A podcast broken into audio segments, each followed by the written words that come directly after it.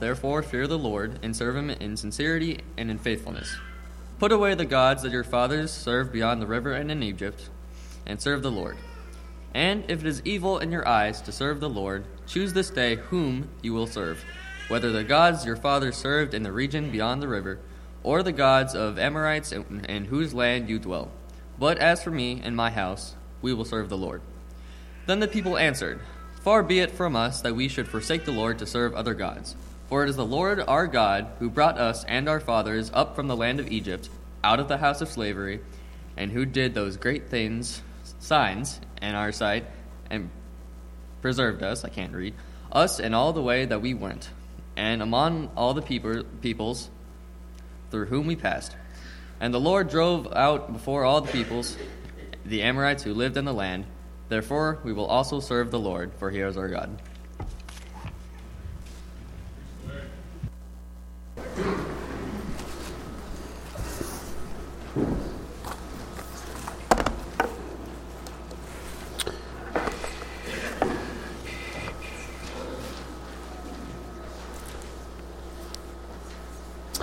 In large shopping malls like uh, Polaris and, and Easton, they have these uh, kiosks interspersed throughout the mall that have these location maps that identify the various stores and, and their location.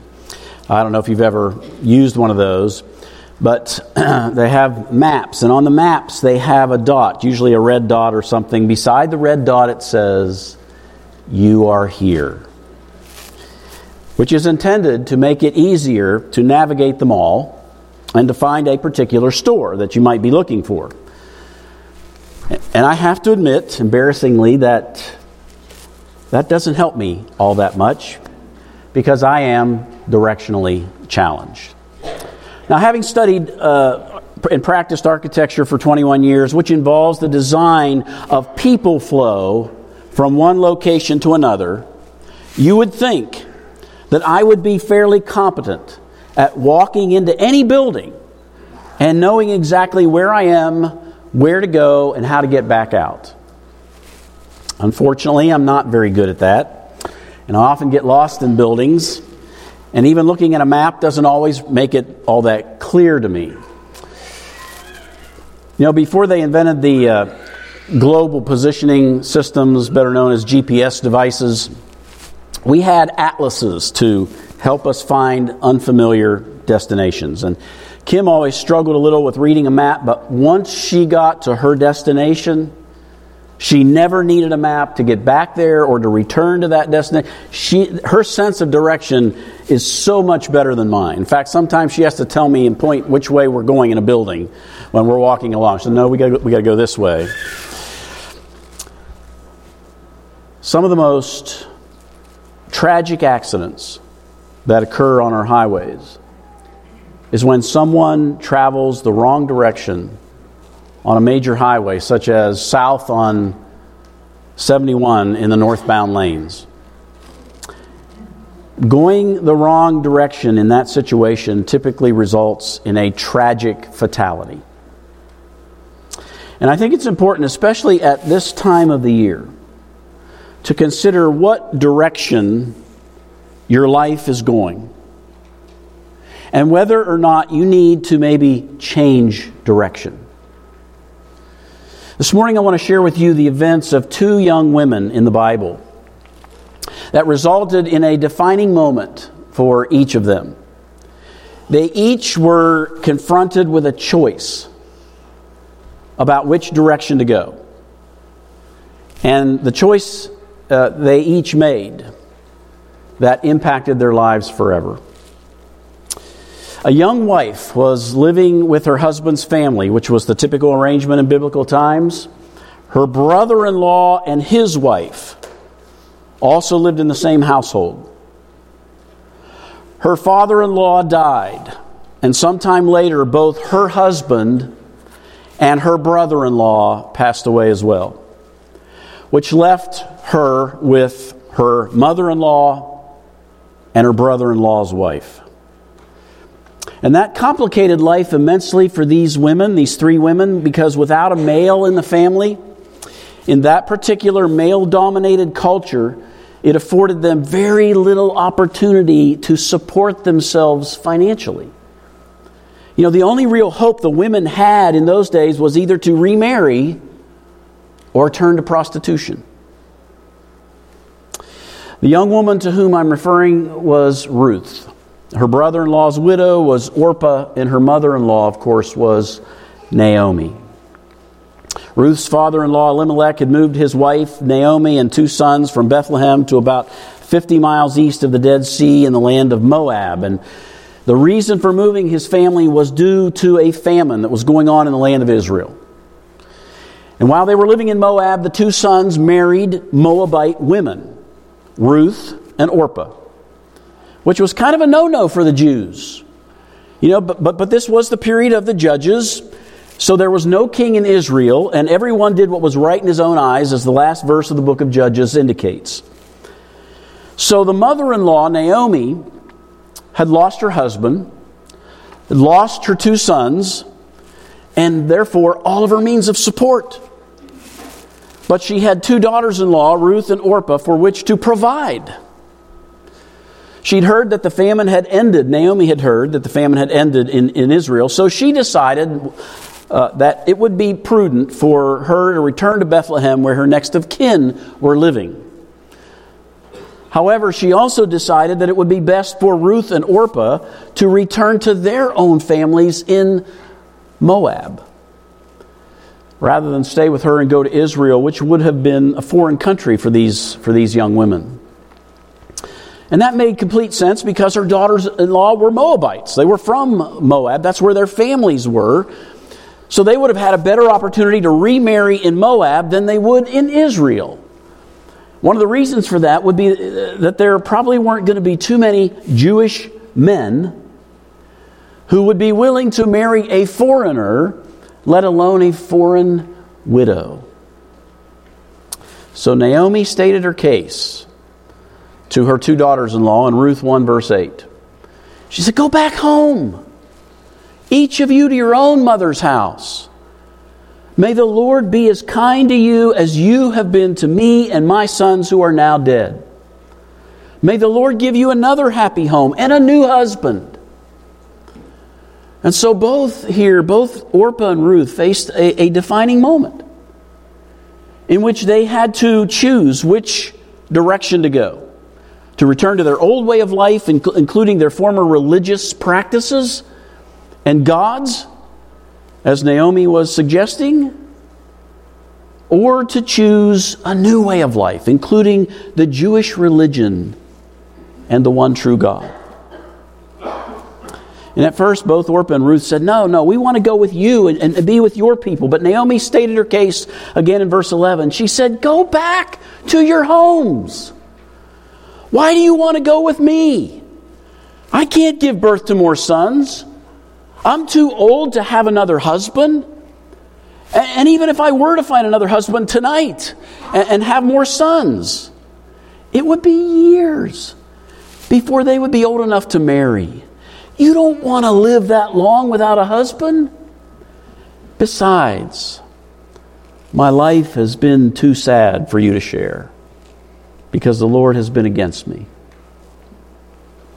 So, you know, Naomi here is pretty blunt and open with both daughters in law, really thinking more of them than herself. So they did what women typically do they cried together.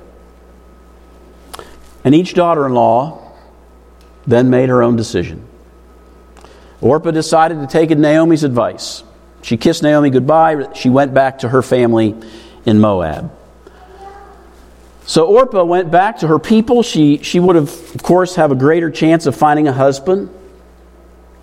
But with the people who did not worship God, the one true God.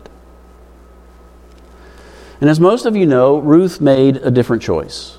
If you've read that book, chapter 1, verse 16, Ruth replied, Don't urge me to leave you or to turn back from you. Where you go, I will go. Where you stay, I will stay. Your people will be my people. Your God will be my God. Where you die, I will die, and there I will be buried. May the Lord deal with me, be it ever so severely, if even death separates you and me. And I think we can assume that Elimelech, Naomi, and her two sons followed the law of Moses to a certain degree and worshiped God. They had been living in Bethlehem. So both Orpah and Ruth were exposed then, of course, through Elimelech and Naomi and their two sons to the God of Israel. They were both exposed to holiness. They were both exposed to righteousness. They were both exposed to the true God who created the heavens and the earth. Orpah chose to leave the way of the Lord and return to her old way of life. She chose to go back to a false religion and false gods. So she decided it was more important to find a husband than to follow God. A lot of women, even today, make that mistake. Ruth, on the other hand, chose not to return to her old way of life because Ruth put her faith in the one true God. She was impressed with her mother in law's life and her God.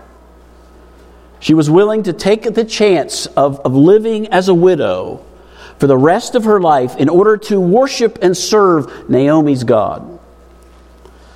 Putting God first is difficult to do sometimes, but it's always the right choice. According to verse 18, when Naomi realized that Ruth was determined to go with her, she stopped urging her to return to Moab. Now, if you're familiar with the rest of the story, you know that Ruth ended up finding a husband, and the man she remarried or married was Boaz, man she married or remarried, who was a relative of Elimelech, Naomi's late husband. And, and through that family line, eventually was born the Savior of the world. So if you look at the genealogy, in fact, of, of Jesus in Matthew 1, you'll see both Boaz's and Ruth's name in that genealogy. When you put God first, good things can happen. Back in 1988, I, I, probably have shared this with you before. I was working for a firm in downtown Columbus. I was also volunteering as a, as a youth director at Fisher and Kenny, and I, I really enjoyed the work I was doing at, at Fisher and Kenny, and, and, I, and I really wasn't enjoying my work all that much uh, as an architect. My priorities were changing, and I felt like the, the work that I was doing at the church was so much more important and much more fulfilling and at the same time, it, it caused my interest in architecture to wane. And I decided that I, I, needed, I needed some divine guidance. I needed to start praying about it. And our, our firm was located right close to uh, Broad and High. It was in a, uh, about a 10 story building. And uh, the ninth floor, there were no tenants in the ninth floor. It, it had not been developed. So every day at lunch, I would go up to the ninth floor and I would spend time in prayer. And I don't, I don't remember how many weeks I did that, but it was during that time that I came to a decision. The decision involved, of course, deciding to explore whether or not I was capable and had the, had the talent to make ministry a vocation. I wanted to explore ministry as a vocation. And I decided that the only way to find that out really was to enroll in a Christian university that, you know, taught ministry. So after talking it over with Kim, twisting her arm, I didn't really do that, but it felt like it. I made a choice to quit my job in Columbus, find a job in Memphis, and enroll at the Harding Graduate School of Religion. And, and I then began, began taking courses there, and of course, the rest is history. And I tell you that just because uh, that particular choice was life changing. I mean, not only for me, but, but my family as well. That choice, I can say with complete certainty that it took me closer to God. I began learning more about God and His Word than ever before. And I know without a doubt that had I chose to stay in the field I was in and not change, I would not have, have the kind of relationship with God that I do today. This narrative in Ruth is simply a reminder that there are moments in life when you are confronted with a decision that, depending on the choice you make, will either take you closer to God or farther away from God. Your choice of friends can lead you closer or farther away from God. Choosing to marry someone who is not a Christian can lead you in a direction that is farther away from God.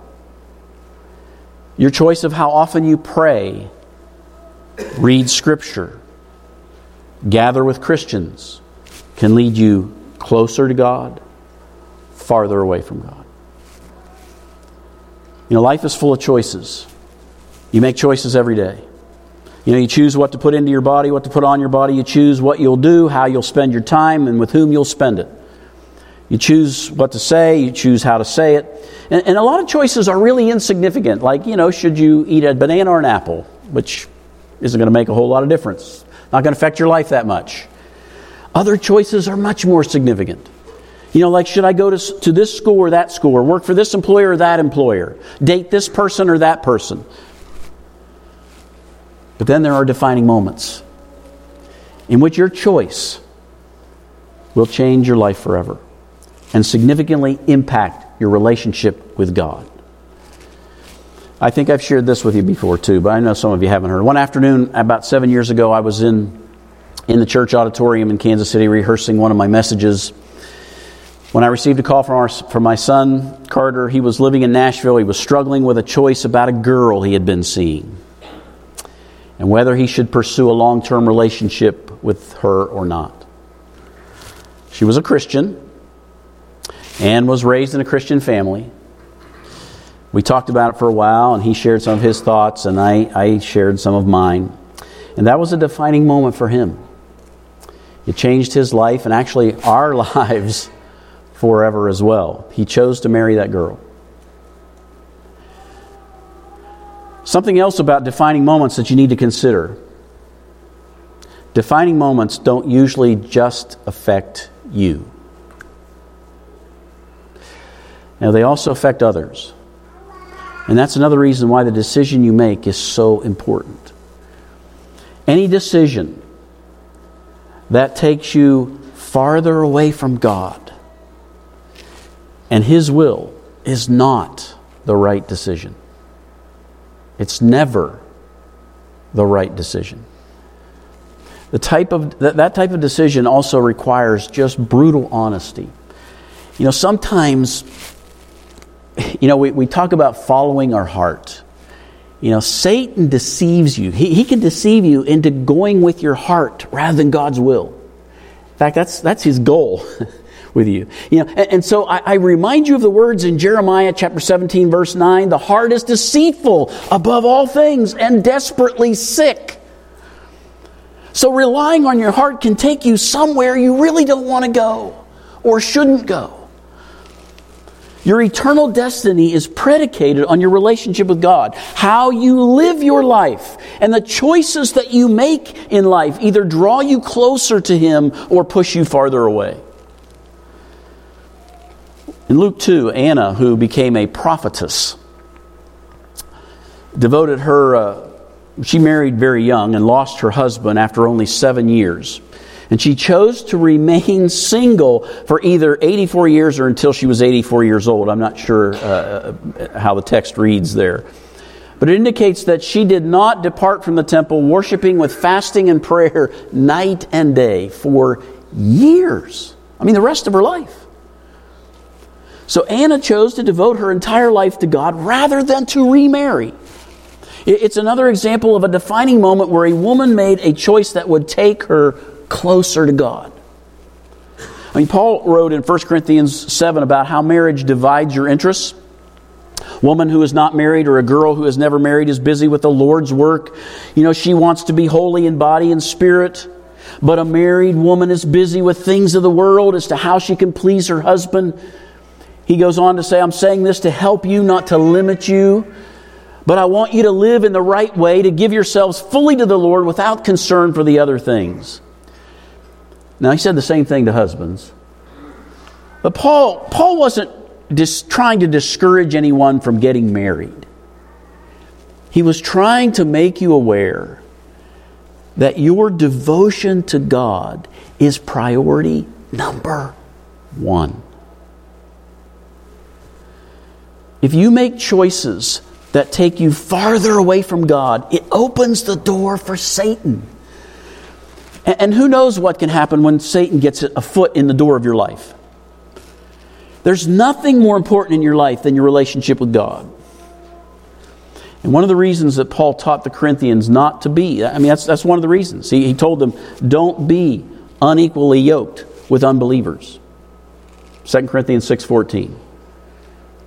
Because there just, there's, there's no fellowship between believers and unbelievers. It's not possible. So if you're directionally challenged like I am, and are faced with a defining moment in your life, one where you may be contemplating going back to a place you were before, or staying where you are now, or maybe just choosing to a, a, poss- a possibly a new direction. I, I encourage you to consider how Ruth's decision to make Naomi's God her God changed her life. If you choose to go back, will it bring you closer to God or push you farther away? If you choose to go in a new direction, will it bring you or will it take you closer to God or push you farther away? And, then what about those who are close to you, such as family and friends? How will it impact them? I mean, these decisions should not be taken lightly and, and should never be made rashly. And, and again, be careful about relying on your heart. You know, there is a, a defining moment that every human being will face in life. It's the most important defining moment of anyone's life because it will define your eternal destiny. And that is the defining moment of whether or not to put your faith in Jesus Christ. Jesus has told you in Matthew 11 28 what direction you need to go. He said, Come to me. If you've not yet made a commitment to Christ, I, this morning, I, I, I plead with you to turn to Him this morning. If you feel like you might be drifting away, I plead with you to turn around and come back to Him this morning. The farther you go from God, the closer you go to Satan. It's a choice that will have eternal consequences. And to say to yourself, well, I don't, I don't have to make a choice. No choice is a choice. So I encourage you this morning. It's a new year, and maybe you just need to change the direction that you're going. Now would be the perfect time to do that today, to come to Him as we stand, as we sing. God, you are my